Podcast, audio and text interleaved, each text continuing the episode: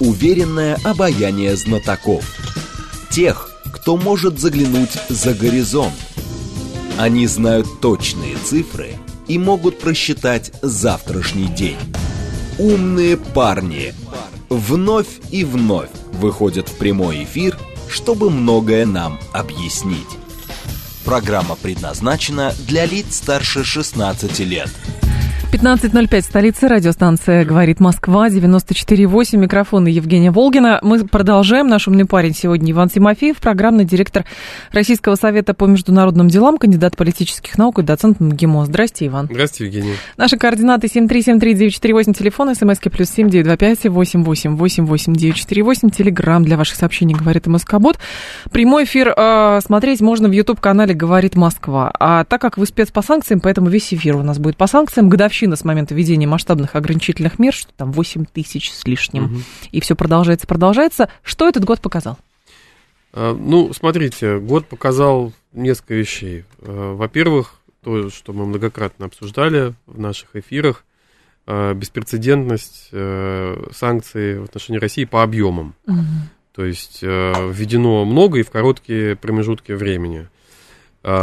Второе. Санкции не кончились и не кончаются. Я много разговоров об этом слышал еще в прошлом году, что вот уже кончились и а, больше нет. Но сейчас мы увидели к годовщине начала СВО а, очень такой масштабный, новую масштабную волну и по количеству угу. заблокированных лиц, попавших под блокирующие финансовые санкции, и по товарам, запрещенным э, к поставке в Россию. Ну и третье, наверное, самое главное, это э, все-таки состояние нашей экономики. Э, то есть нам удалось достаточно неплохо пройти 22 год. То есть проблемы есть, их много, но могло быть хуже. Вот. Вопрос в том, как эту ситуацию дальше контролировать долгосрочно. То есть пока это все равно мы находимся в авральном режиме. Безусловно, мы находимся в режиме растущего давления. А, в принципе, такого какого-то шокового влияния санкций нет. То есть я сказал, что сейчас годовщине довольно большая волна была введена, много всего а, нового, а, но шока нет все равно. То есть это неприятные вещи, но и для, для потребительского рынка тоже есть там свои сложности. Э, но, тем не менее, это не, не шоковое состояние, то есть мы адаптируемся, да. Э, я, как, я, мне нравится такая аналогия, что мы э, не мешок с песком, который можно бить. Угу. Да, мы, в общем, тоже, у нас тоже руки-ноги есть, и голова, и, и перчатки на руках, да, мы тоже Но уклоняемся мы, и бьем в ответ. Мы находимся все равно в позиции защиты, в обороне а, в плане именно санкционного давления, или действительно мы уже, расправив плечи, что-то там можем как-то довольно значительно отвечать? Потому что, насколько я понимаю, с этим были проблемы. Я бы сказал, что мы находимся в периоде адаптации, угу. то есть нам сейчас важнее э, не столько э, дать противнику э, там, скажем, Ответку. в челюсть, да, угу. нам важно скажем так, увернуться от ударов, выбрать, не, не, не надорваться при этом, да, э, не сорвать дыхание в первом же раунде, вот, э, и рассчитывать на то, что раундов будет много. То есть это не поединок э, новичков, это не 2-3 раунда, это 10, 12 и, и так далее. Да, и здесь, конечно, вопрос с той-то стороны, понятно, сначала рассчитывали на некий блицкрик, он не удался, да.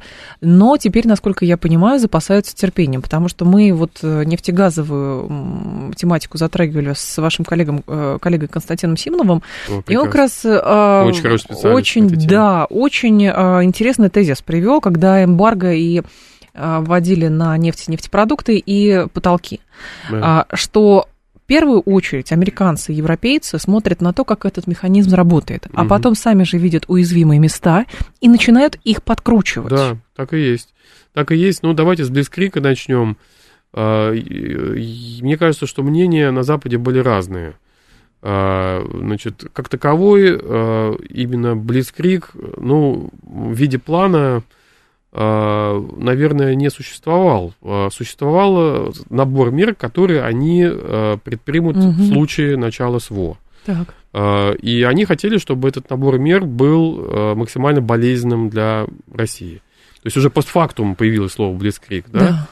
Поначалу вот реакция, это, это скорее было реактивное поведение, и скорее на авось, то есть не только мы на авось можем работать. Там это тоже есть. То есть не, не нужно недооценивать наших оппонентов на Западе, но и не нужно их переоценивать. То есть там далеко не всегда все, так сказать, планируется на 100 шагов вперед. То есть там тоже был момент неопределенности, они не понимали, как санкции сработают, у них не было давно опыта э, введения масштабных санкций против крупной державы, там были свои, э, ну, внутри шли дискуссии о том, как это эффект бумеранга будет на них, э, по ним ударит, то есть а они тоже к этой ситуации адаптируются. То есть, конечно, там было бы много радости, если бы Блицкрик уже удался, постфактум да. удался. А он не удался. То есть, теперь они понимают, что Э, это долгосрочная игра. В долгосрочной игре есть опыт. Есть опыт Ирана, э, есть опыт Северной Кореи, тоже неоднозначный. Да? То ну, есть... не хотелось бы так, как раз по такому сценарию. Но, но иранский сценарий нам ближе, вот, но и он показывает, что, с одной стороны, Иран экономика выдержала, угу. с другой стороны, она могла развиваться лучше, если бы санкций не было. Но, но исламить их политически тоже не получается. Основной функционал все-таки санкций. Вы на эту тему много писали в течение да. этого года, и я, насколько понимаю, мы приходим к выводу следующему, что санкции становятся элементом политического шантажа, просто потому что все опутано сетями экономическими э, именно западных государств, штатами прежде всего, и поэтому они сейчас а, чувствуют себя в своем праве а, как раз э, людей этим шантажировать. Если вы что-то не так делаете, mm-hmm. мы можем а, отключить вам газ, если вы не будете брать лотерейные билеты. Ну, примерно ну, так. Да. Ну, шантажируют скорее третьи страны, э, я бы сказал, не присоединившихся или дружественные страны, и не столько правительства, сколько бизнеса в этих, в этих странах. Вот это основной момент, то есть мы часто, у нас слышны оценки, что вот там большая часть стран к санкциям не присоединилась, что, что правильно, политически не присоединилась, но бизнес все равно, угу. э, особенно крупные компании, часто американские, прежде всего, требования выполняет. Э, под угрозой там, уголовного преследования, под угрозой вторичных санкций. И вот шантаж в эту сторону. Э, Россию уже шантажировать не могут, э, нас сложно шантажировать, потому что шантаж ведь он что шантажист сделает? Он говорит, вот смотри, если ты сделаешь что-то, я не покажу компромат кому-то, да, то есть предполагается, что транзакционная такая модель, да. ты делаешь что-то, я не делаю того-то, или ты делаешь не делаешь что-то, а я делаю то-то, показываю там твою переписку или еще что-то. Здесь другая, нам говорят, что если вы не будете вот это делать, мы там будем дальше санкции вводить. Ну, наша реакция, ну, вводите. Потому что есть, э, я думаю, что достаточно точно здесь понимание, э, что э, этот процесс трудно обратить вспять, что даже если будет какое-то регулирование, отмена или смягчение какой-то устойчивой, тоже не будет. И здесь как раз опыт Ирана для нас очень показателен, потому что, ну, помним э, СВПД, да, 15 год, год, договорились, ага. в 18 году э, отмотали американцы в одностороннем порядке. Потому что надо было Израиль поддержать Дональду Трампу. Ну, и не только, да, он вообще не был сторонником этой сделки, и республиканцы не были сторонниками угу. и так далее. Но, понимаете, э, иранцы говорят, слушайте, это ваши внутренние разборки, вы нам дали обязательства, есть резолюция 2231, Э, у нее наивысшая степень легитимности, это резолюция СБ ООН. Вы в одностороннем порядке это нарушаете. Ну хорошо, вот такие ковбойские методы. А насколько можно судить об усталости других государств, а, которые тоже находятся под домокловым мечом, который их просто может со стороны задеть? Как бы основной удар на, в отношении России, но вот эти вот а, угрозы государствам, которые могут выполнять функцию некого посредника, или там та же самая Турция, Индия, Китай и так далее. В отношении них же тоже прорабатываются какие-то планы мести, но теоретически я предположу, что как раз а, в мировой торговле нужны понятные правила, потому что всем нужны деньги, всем нужна угу. торговля, одним нужен товар, а другие должны товар этот продавать. И возникает вопрос, когда приходит всегда вот такой человек, э, который, значит, ковбойские методы и вертит на пальцах два револьвера, ну, ну, ну успокойся уже. Ну, просто этот человек с револьверами, это нужно здесь просто реалистично да. понимать, он же не только с револьверами приходит, он приходит еще и с долларом, это он правда. приходит с рынком, он приходит со своими цепочками поставок. Угу. И, строго говоря, если мы возьмем крупные незападные страны, у многих из них есть интерес в западном рынке, в американском рынке, у них есть интерес в долларе и так далее. То есть они, в общем, где-то сочувствуют России, понимают нашу позицию, не присоединяются к санкциям, э, не голосуют за антироссийские резолюции в СБ ООН и так далее. Но своими интересами поступаться экономическими в отношениях с не Западом, готовы, конечно. они не готовы. Это нужно очень четко понимать. И бизнес э, там тот же, который подчиняется этим требованиям ковбоя по, по, по, по санкциям, Э, логика такая, что, ну, да, я теряю российский рынок, возможность работать с Россией, но хотя бы не теряю там американский или не теряю доступ к доллару. Который больше. Вот, угу. то есть нам нужно реалистично это э, понимать, и здесь, конечно, чем больше будет стимулов экономических в работе с нами, тем Э, скажем так, сложнее будет выкручивать руки отдельным бизнесам и компаниям, которые завязаны на работу с Россией. А мы что им можем предложить? Ну, кроме того, хорошо, мы, диверсифицируя свои поставки а, нефти и нефтепродуктов, мы демпинговали сами, соглашались на хороший дисконт. Сейчас угу. мы постепенно вроде бы собираемся этот дисконт э, уменьшать. Но хорошо, мы этот рынок пока что застолбили. А в остальных? Ну, смотрите, там, где наши позиции сильны, э, нас и тяжелее ударить санкциями. Э, вот если посмотреть на тот же ВПК, угу. в принципе, мы довольно уверенно себя на мировой арене чувствовали. Э, и там те же индийские партнеры прямо говорили американцам, когда КАЦа, помните, в 2017 году появился закон, там статья 231 о том, что вторичные санкции могут вводиться в отношении покупателей российских вооружений. Да. Но индийцы говорили, что это наши национальные интересы. Нам, у, у русских, у россиян серьезные системы, они нам нравятся, мы э, хотим их покупать, независимо от ваших санкций. То же самое говорили турки, когда покупали наши там С-400. Там такие американцы вторичные санкции использовали, ну и в НКР сказали, ну, использовали, и молодцы. Угу. И, в общем, а мы продолжаем сотрудничать э, с э, россиянами. То же самое в Китае. Помните, еще до СВО э, ввели американцы блокирующие санкции в отношении департамента Минобороны да, э, Китая да, да, да, и его ага. руководителя за закупку российских вооружений. Ну и что? То есть Китай что, прекратил ВТС с Россией? Нет. Э, то же самое в сфере атома, да, сильные позиции, объективно, Росатом молодцы, они, так сказать, не, не сбавляют обороты, сохраняют рынки, где-то продвигаются, там и в той же Турции, и в Египте, и так далее, в Индии. И там, где это связано с большим проектом и с национальными интересами, там, не конечно, будет политическая воля к тому, чтобы защищать эти проекты. Но вот история сейчас а, вот с этой санкционной политикой в отношении России, например, в качестве примера, это борьба за рынки или это желание наказать неугодного, потому что, с одной стороны, идут санкции, с другой стороны, идет жесткий протекционизм? Это, а, я бы не сказал, что э, санкции в отношении России – это о рынках. То есть, да, о там рынках. есть рыночные, естественные э, момент. Интересы, ага. но, но это, как понимаете, вот снег пошел, кто-то выиграл, кто-то проиграл от этого. То есть проиграли люди, которые стоят в пробках, а выиграли люди, которые снег убирают за деньги. Да? Так, так и здесь. То есть кто-то выиграет, кто-то проигрывает. Но санкции это прежде всего политический инструмент. Задача заставить Россию отступить у них угу. задача нанести России максимальный ущерб, не считаясь с потерями. Ну, там, где эти потери действительно очень чувствительны, они пока тормозят. Там по нефти э, не вводят, слава богу, пока блокирующие санкции там, в отношении нашей крупной компании потому что по ним это ударит э, ответом. Но было же тут заявление представителя Вашингтона, который говорит, что нефтяное эмбарго и потолок цен на нефть э, полностью вообще перепрошили логистику и нанесли довольно серьезный экономический ущерб сейчас в рынку в целом. Ну, то есть мы это сделали, но мы признаем, что мы да. от этого страдаем. У нас мне кажется, есть определенная логика, что сейчас, ну, условно, европейцы, американцы в меньшей степени, европейцы почувствуют, как им плохо от тех санкций, которые же они против России вводят, и вдруг свою точку зрения поменяют. Мое глубокое убеждение, что это разговор в пользу бедных. Да, это правда. Не поменяют, потому что э, политическая логика отличается от логики экономической. В логике экономической хорошо то, что э, максимизирует прибыль и снижает издержки логике политической, если есть э, какая-то важная, цель. особенно экзистенциальная, как сейчас модно говорить, цель, э, вопрос в цене вторичной, в экономической. Важно добиться этой цели. Сейчас у них цель политическая, сдерживание России, поэтому есть консенсус. И да, может страдать э, там рабочий в Италии, крестьянин в Польше, там угу. кто угодно.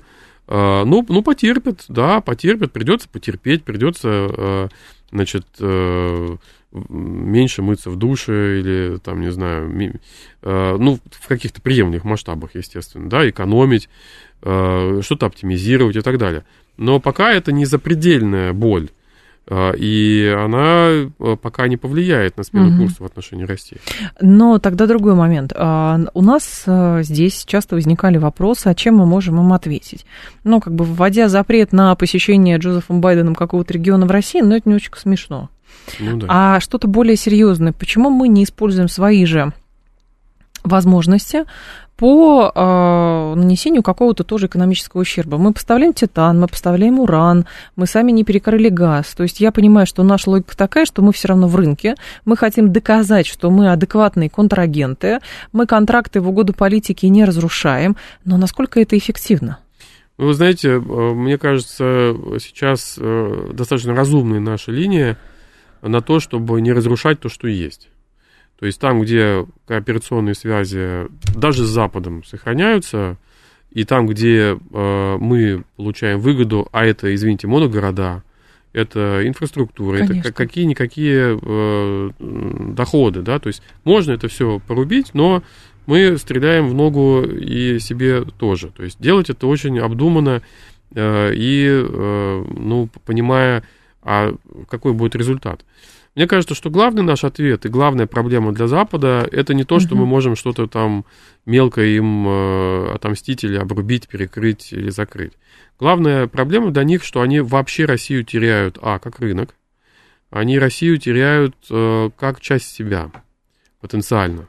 Потому что Россия, очевидно, этот процесс необратимый, э, уходит э, от западноцентричной экономики.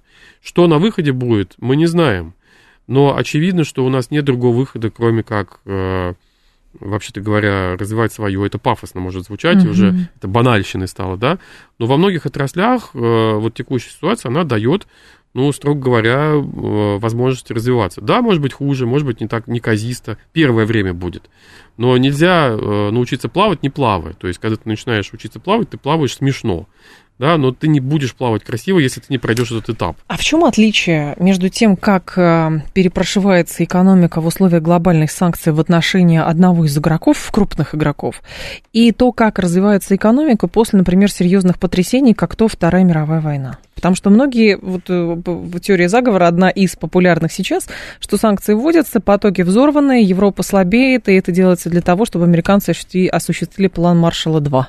Ну, это, это слишком... Э, любая проблема с любой теорией заговора, что он очень рационалистичен. Mm. Социальные системы так э, не работают. В них очень много э, элемента случайности, элемента хаоса. Они действительно, там есть э, продуманные линии, там политики и технократы пытаются их добиваться, но столько э, факторов, да, начиная от дураков и заканчивая дорогами, а дураки и дороги это факторы и там тоже, угу. не только у нас, э, что вот такую выстроить стройную теорию заговора очень и очень э, сложно.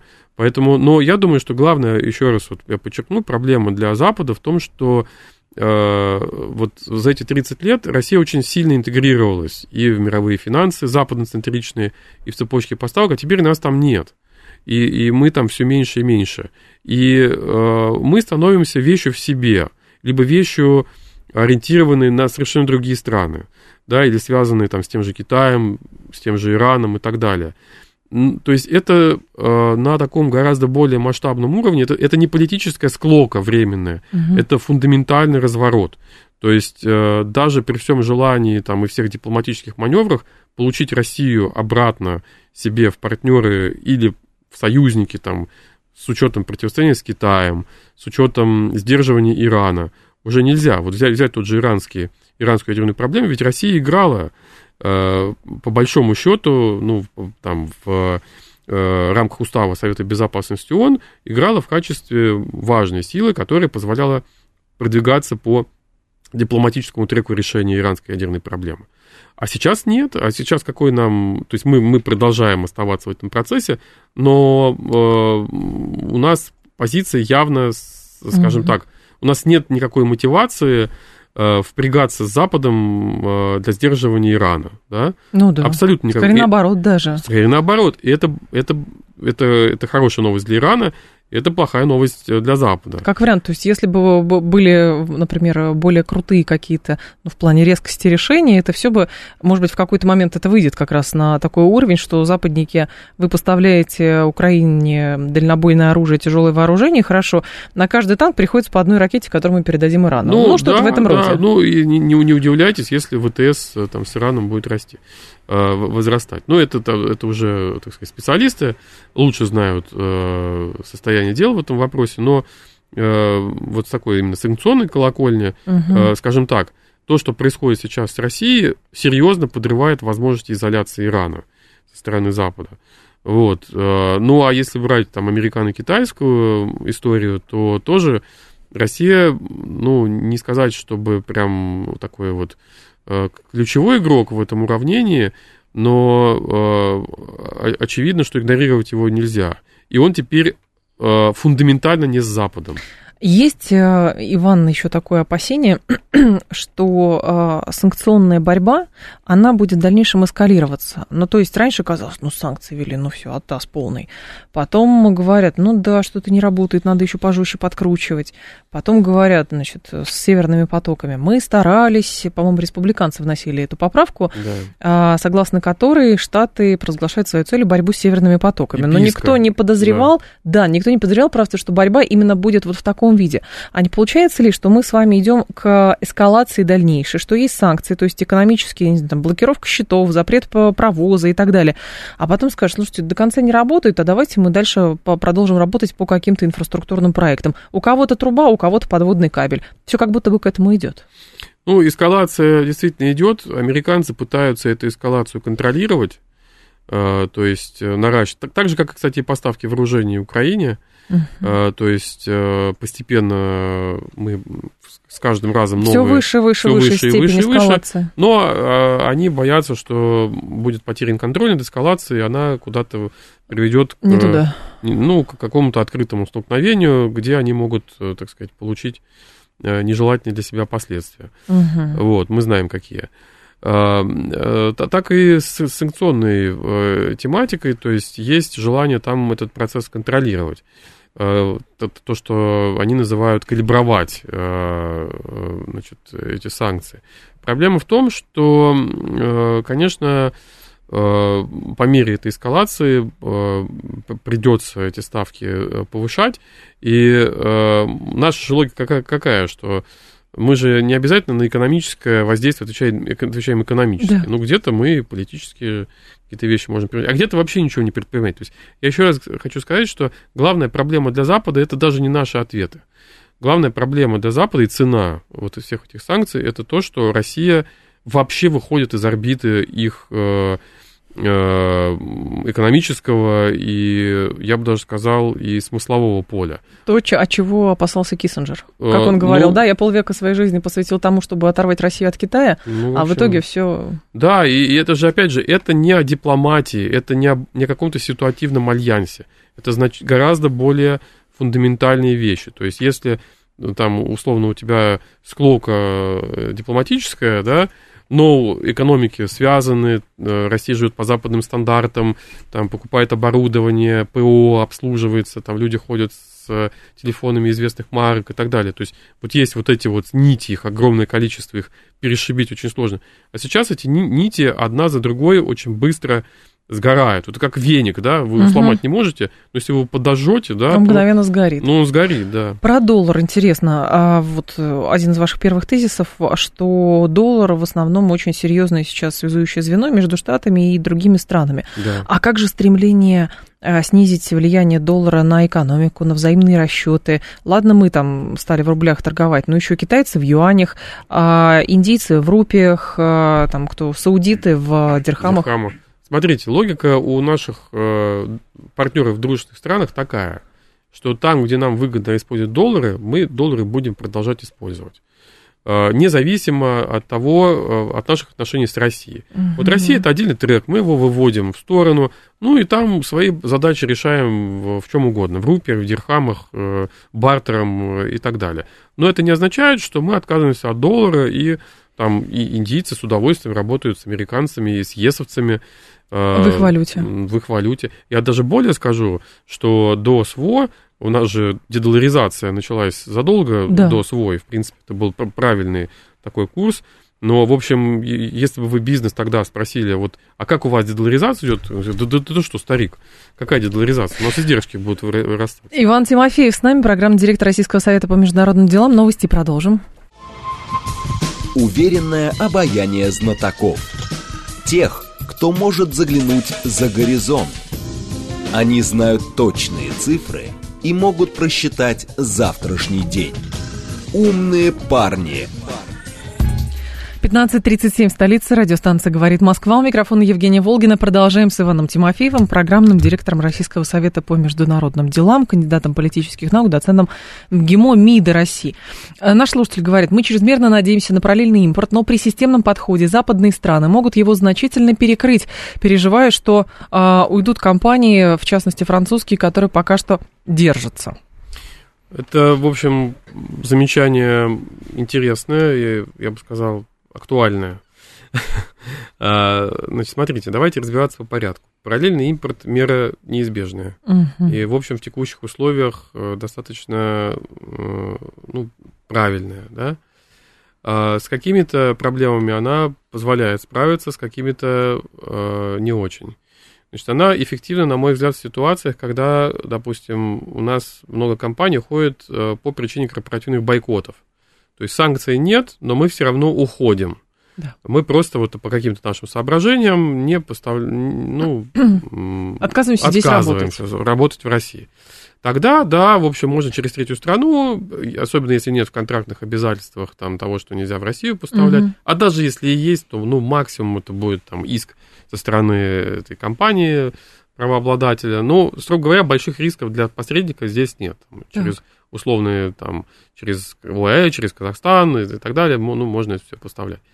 Ситуация меняется, э, и, в общем, вот эти санкции, которые к годовщине были, они, э, проблема в том, что довольно э, большой объем товаров, номенклатуры товаров, там несколько сотен значит, кодов ТНВ, э, теперь запрещены к поставкам в Россию.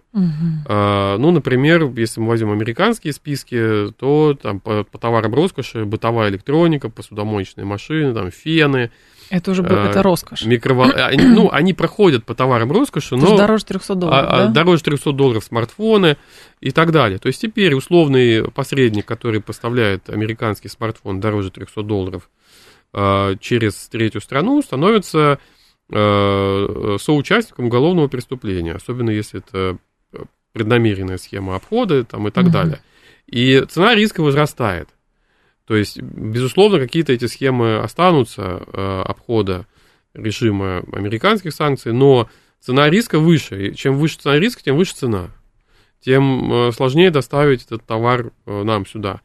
Э, И э, вот как бы здесь, э, у- у- вот именно в таких ситуациях, когда товар запрещен к поставке, параллельный импорт может где-то помогать, а где-то не всегда срабатывать. То есть там нужно быть готовым к тому, что параллельный импорт это не волшебная пуля, да, не magic bullet, как говорят наши заклятые партнеры. А, ну вот мера, которая где-то работает, в корпоративных бойкотах особенно, но которая э, до конца не решает проблему там, тех же товарных санкций. В чем психологизм введения санкций как раз а, вот с этой точкой отсечения роскоши от 300 долларов? Это про что? Это про моральное давление, про то, Да что не нет. видать вам больше унитазов и айфонов, или про что Нет, это? просто я думаю, что это скорее логика бюрократическая. Вот, и, и э, если мы посмотрим на механизм правовой Мгм. американского экспортного контроля, там есть несколько коробочек, категорий товаров. Есть товары, ну, условно, двойного назначения, Commerce Control List, ну, туда, очевидно, это не попадает, туда микроволновая печь. Есть товары промышленные, не попадает туда микроволновая печь. Есть э, там товары для нефтегазового сектора, э, Тоже не не попадает. попадает туда. Есть товары роскоши, да, то есть там были рояли, а- алкоголь, Картины. а- одежда, картины Мгм. и так далее. Ну, давайте туда. Вот, А, про, про- про- про что там? У есовцев есть свой список товаров роскоши, но при этом они много э, этих э, товаров проводят через другой э, значит, список, через 23, 23 приложение к 833 регламенту. То есть, допустим, обои они запретили нам поставки. Вот обои там, розы запретили там, мел запретили. Мел. Мел, да. Вот, вот, вот он там. Ну, то есть там есть относительно такие безобидные вещи, да. Ну, розы запретили, ну, будем свои подмосковные, растить, подмосковные, да, наши. Э, вот. Так. Э, а, а, ну, и хорошо. Э, неважно. А, а вот там двигатели внутреннего сгорания, насосы, электрооборудование и так далее, и так далее, это вот уже серьезнее. Я читала у вас как раз в телеграм-канале «Санкции экспертизы» вот это да. вот э, листок от Бюро промышленности и безопасности Министерства юстиции да. США «Противодействие посредникам, которые помогают обходить санкции экспортные ограничения».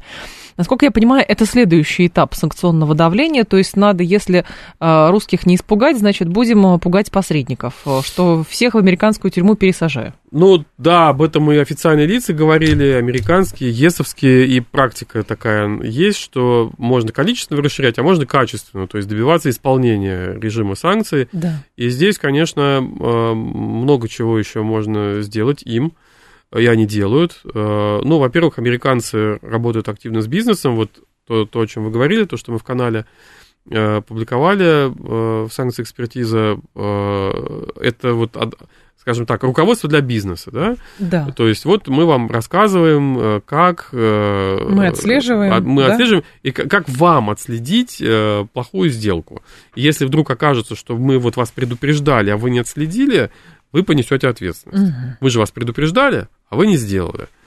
Э, вот. Но есть э, ЕСовское направление. Э, там вообще был довольно слабо развит механизм такого преследования за нарушение режима санкций, и сейчас он развивается достаточно активно. Я думаю, что мы эффекты увидим там в течение этого года и, и далее. То есть бюрократическая машина медленно запускается, вот она раскочегаривается, но запрягается медленно, но пое, поедет, она поедет. поедет. Не знаю, насколько быстро, но поедет. И пересажает в тюрьму всех посредников. Ну, всех, не всех.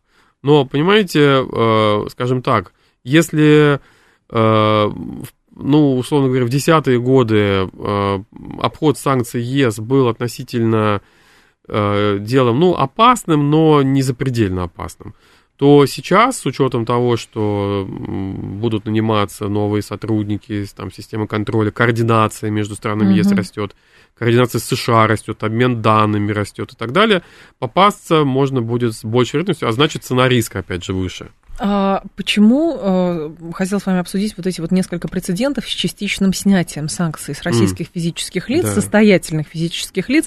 И здесь, конечно, возникает вопрос. То есть, с одной стороны, поначалу те, с кого снимали санкции, или те, кто боялся под них попасть, там речь шла о том, что люди должны публично покаяться изменить за всю Россию, поведение. изменить свое поведение. Да, потом на кого-то санкции наложили, а потом этих людей из-под санкций освободили.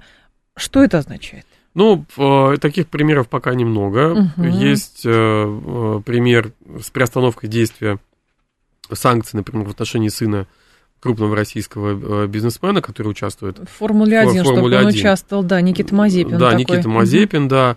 Но я читал решение по, по, по нему, по приостановке, и оно специфично, то есть он приостанавливается при определенных условиях и на определенные Время. сферы деятельности. То есть только для участия в этих соревнованиях, только под нейтральным флагом, угу. не под российским.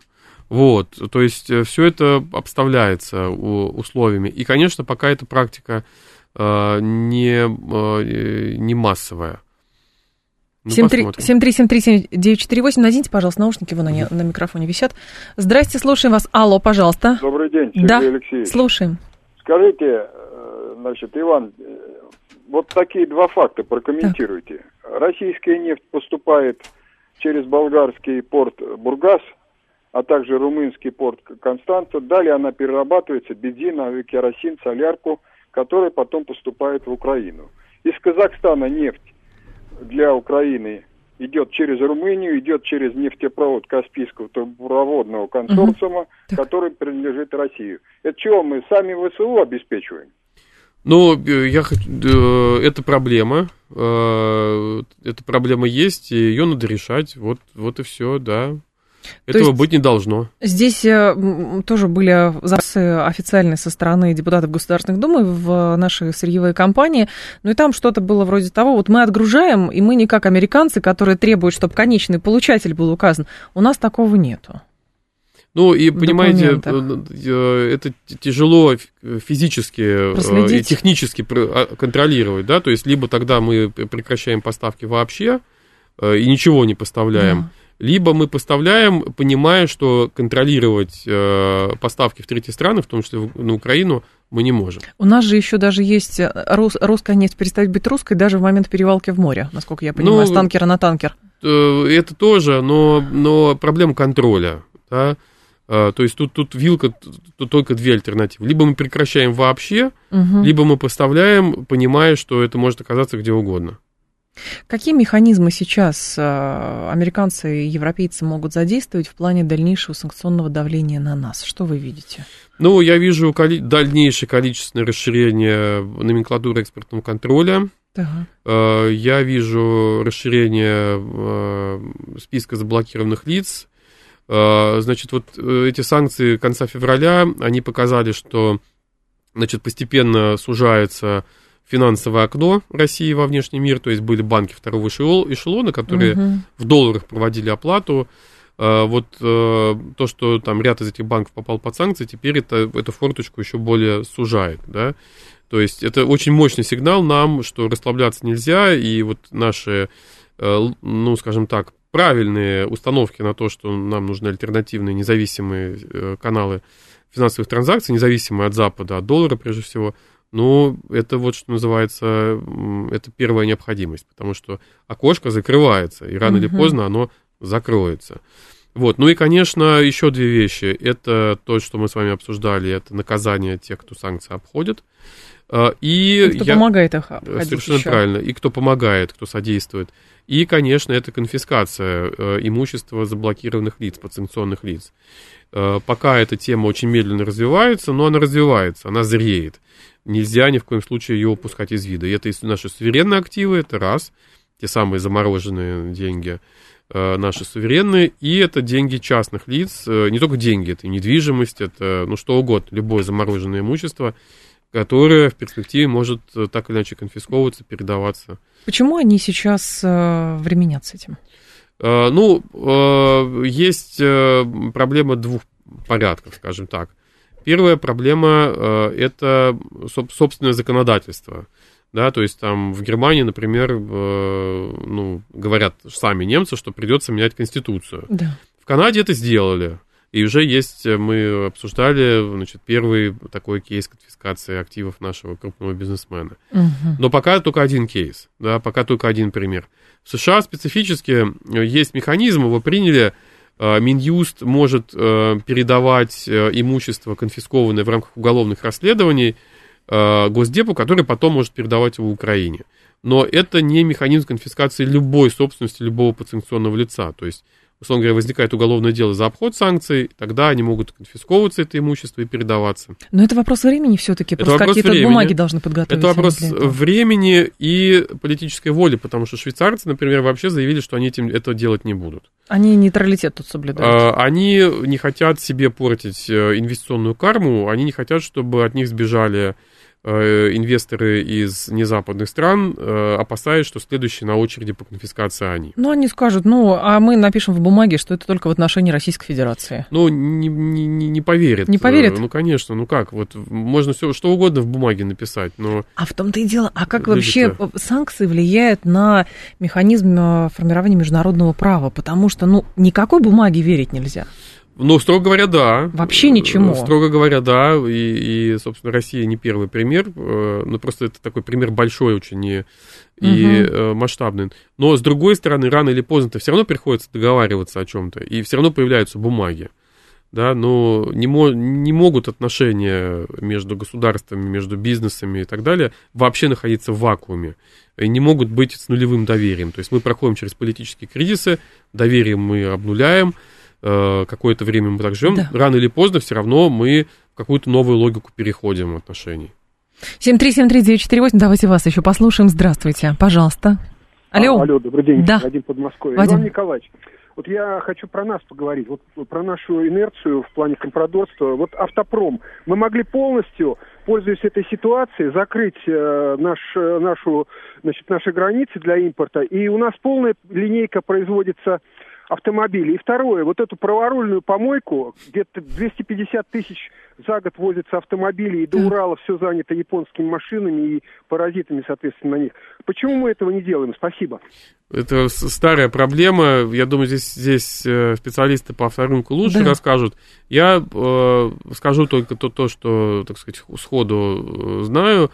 Э, Первое, у нас есть угроза дефицита на авторынке, и мы свои, своими мощностями эту- Не закроем его. этот дефицит не закроем. То есть, чтобы этот дефицит э, ликвидировать в интересах потребителей, нужен параллельный импорт, нужны поставки из того же Китая, нужны поставки из э, других стран, откуда поставлять можно. Мгм. Вот. И, конечно, наращивать свое производство, насколько мы можем технически это делать, потому что легко сказать, давайте нарастим производство. Но это капитал, это люди, э, это умения, это компетенции, технологии. Да? Вот все это нужно где-то брать. Э, То есть нужно этим заниматься, да, в- один день это всё не получится, но, в общем, Мгм. понимая, что это процесс э, не быстрый. Что касается право- праворульной темы, то ее десятилетиями пытались э, решить, это приводило Уже 30 лет, по-моему, Да, пытаются решить. вплоть до протестов социальных в э, регионах, э, которые пользуются этими А машинами. главное, кого наказать-то И тогда кого, пытаются? да, ну, себя в итоге наказываем. А, Это вопрос э, конкуренции, и, то есть если действительно наш автопром э, произведет что-то лучше и дешевле, Почему прекрасно, прекрасно, и Владивостокский потребитель скажет, «Ч- ч- покупаю, да, беру, Буду брать. беру наше, да, э, ну вот так, да, вот это победа будет. А почему мы соглашаемся а, и идем, я так понимаю, навстречу иностранным компаниям, которые по моральным соображениям собираются здесь бизнес сворачивать, но а, происходит выкуп компании, там за условные какие-то, условно, 5 рублей, с возможностью обратного выкупа через несколько лет. Про что это? Ну, э, я думаю, что здесь э, нужно смотреть на конкретные примеры. Мгм. Вот, то есть это про то, что... Ну, то есть политически что мы демонстрируем? мы, мы демонстрируем, что мы не закрываем до конца дверь.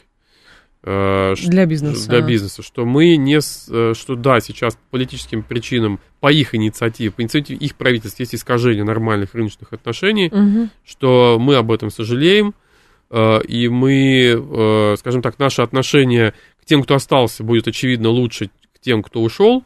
Но даже если вы ушли, в принципе, мы окончательно мосты не сжигаем. Ну, наверное, это имеет э, с, э, здесь э, под собой основание. Я считаю, что это достаточно разумно.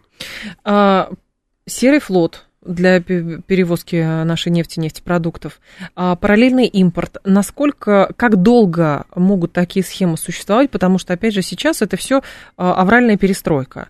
Но вот это может быть, э, как бы войти в норму, Конечно, может. Может, и, это может существовать десятилетиями. да? Конечно. Ну, посмотрите, например, Ирана, да, то есть там много схем поставок э, в Иран и вокруг Ирана, они Мгм. носят именно такой характер.